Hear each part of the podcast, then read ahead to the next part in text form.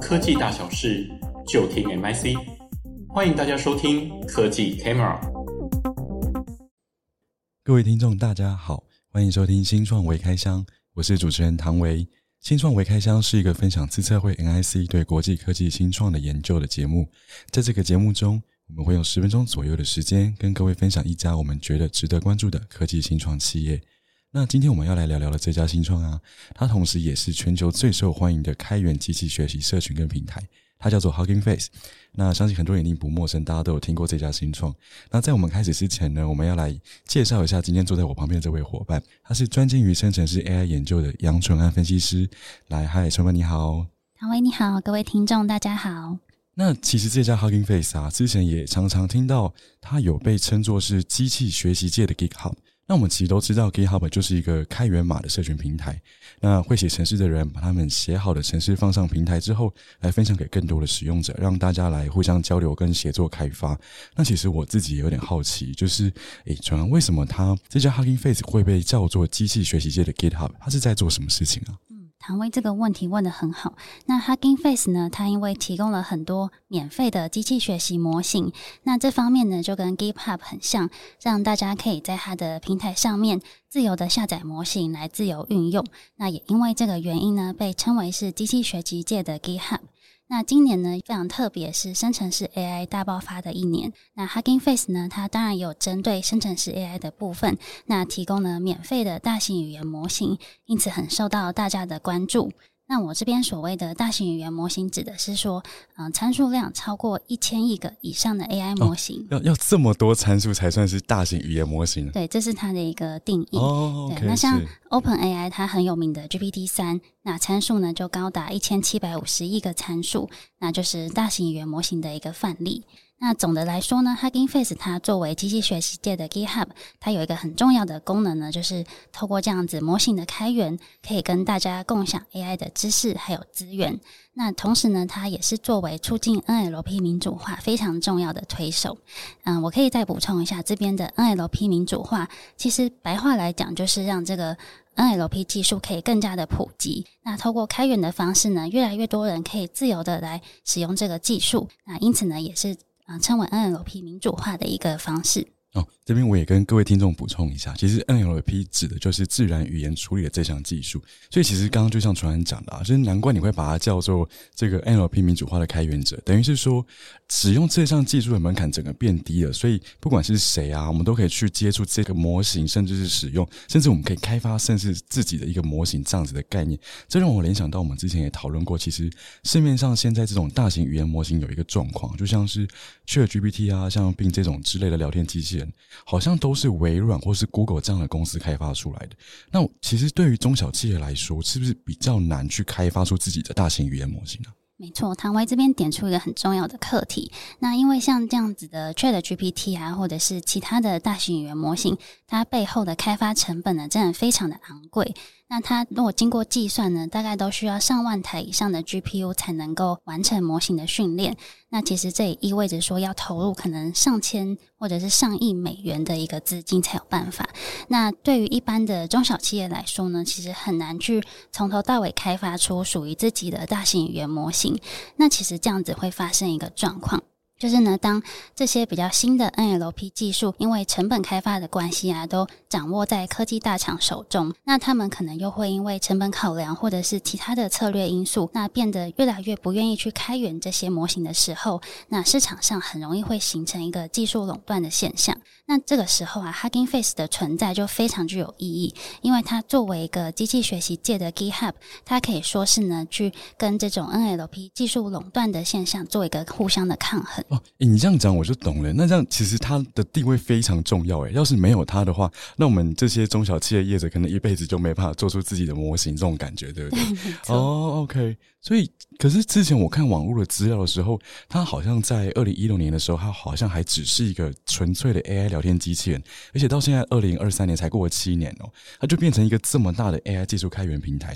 我觉得这对一个就是新创来说，这是一个非常惊人的速度诶。那它到底背后创办人有没有一些小故事，或是有些理念可以跟我们分享一下吗？Hugging Face 它其实真的是一个蛮有趣的公司，像刚刚唐维提到，它其实在二零一六年的时候就已经成立，但是它最最一开始的时候呢，是做聊天机器人，只有他只有做聊天机器人，对，而且他还针就是特别针对年轻人这个族群，就是想要让他们有一个可以打发时间啊，在上面聊天的 APP。那也因为这个关系，他。嗯，公司的 logo 呢，就是用一个表情符号来做呈现。那包含说 Hugging Face 这个公司名称本身呢，都给人一种很随性的风格。对，我就想说，这个东西到底跟 AI 有什么关系？对。那如果要说到公司的转变呢，可以回顾到大概二零一八年的时候。那当时的一个时代背景呢，是大型语言模型正在逐渐的崛起。那当时 Google 呢，也有发表一个很有名的模型叫 BERT。那这个模型也可以算是，嗯，大型语言模型在崛起呢非常重要的一个代表。那 Hugging Face 它当时的一个成员之一呢，他可以说是出于兴趣的关系，他用 PyTorch 来重写这个 BERT。那我补充一下，因为 Google BERT 它当初出来的时候是用 TensorFlow 的这个城市框架来撰写，所以等于说这个 Hugging Face 的成员他用了另外一个呃城市语言来重新撰写了这个 BERT。而且呢，他要做了一个非常重要的动作，他把这个重写过后的版本放在 GitHub 上面。呃，让大家可以自由的来下载使用，那等于说是有点无心插柳的情况，就是他意外的重写，然后放在 GitHub 上面，而且非常受到大家的关注。诶，所以我刚刚听起来，这个意思有点像是说，就他一个人的力量，把一个公司出了一个非常有名的模型，他重新把它重现出来了，是吗？对，可以这样子说。哇，是是天才耶！是也许他当时也有跟其他同事一起，哦哦对，是是是，但是他就是无心插柳的做了这个动作呢，那也开启了 Hugging Face 他走向。AI 开源社群的这个道路。那当然，其实创办人本身呢，他也有意识到，就是 NLP 技术垄断的这个现象越来越严重。那刚好又发生了这个事件，可以说是呢，在这个热潮上面，他们就啊、呃、一鼓作气的把公司转型成一个开源的 AI 社群。那同时也非常致力于 NLP 民主化的一些推动。哦，所以其实也有点天时地利人和的味道了。对，没错，刚好走在这条道路上。那我们刚刚讲了这么多，它的一个创办背景跟它的一些过去模型的一些呃历程，它到底目前提供了怎么样的解决方案，来把这个 NLP 技术、自然语言处理这个技术的门槛来降低跟推广？那我嗯，过去有看到一些 Hugging Face 曾经发表过的论文，那里面都有提到一些技术的部分。那其中有一篇我发现啊，他们是用迁移式学习的方式来简化模型的权重还有参数。像我们刚刚提到的这个 BERT 模型，当初是 Google 开发出来的，那它的参数规模大概是三点四亿个。那 Hugging Face 就透过这个技术啊，有点算是缩小了这个模型尺寸，那开发出一个精简版的 BERT，那参数规模呢，浓缩在六千六百。万个左右，那而且它是尽量不影响模型表现的这个前提之下来缩小模型，一方面可以降低训练的成本，那二方面呢，也可以透过这个缩小的技术，让模型开源出来之后呢，大家可以呃更方便的来使用。然后主任提到这个缩小模型尺寸，我觉得我跟听众可能有一点难以想象，可不可以再给我们一点更简单点的比喻啊？我这边想到的比喻，嗯、呃，可以像是有点像。股票跟权证之间的关系，因为权证很多人都觉得它是迷你版的股票，那大型语言模型呢，就像股票的角色。那 Hugging Face 的这个缩小模型技术呢，就很像在做权证一样。那我这边可以举一个例子，OpenAI 它以前也有开发出一个图像生成模型叫 DALL-E。那 DALL-E 它的参数量大概是一百二十亿个。那 Hugging Face 呢，它有点像是实验性质，就是把这个模型呢尺寸缩小二十七倍，开发出一个迷你版的 DALL-E。那那大家就可以在上面呢免费的来使用这个图像生成的服务。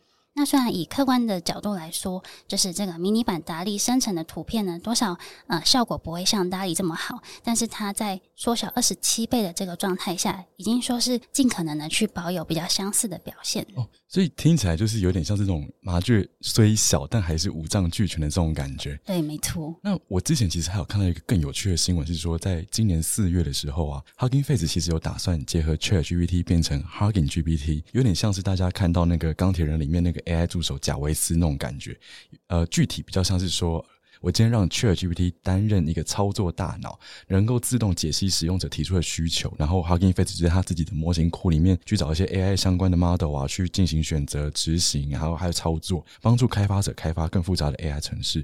不过，虽然现在还没有听到更进一步的资讯啊，但其实也可以看到很多大公司已经在跟 Hugging Face 积极的接洽跟合作。那在这一块，不知道崇安这边有没有观察到一些其他的合作的案例啊？嗯，可以先补充一下，刚刚唐维提到那个 Hugging GPT，它目前算是一个比较实验阶段的项目，那主要就是探索 ChatGPT 跟 Hugging Face 之间合作的可能性。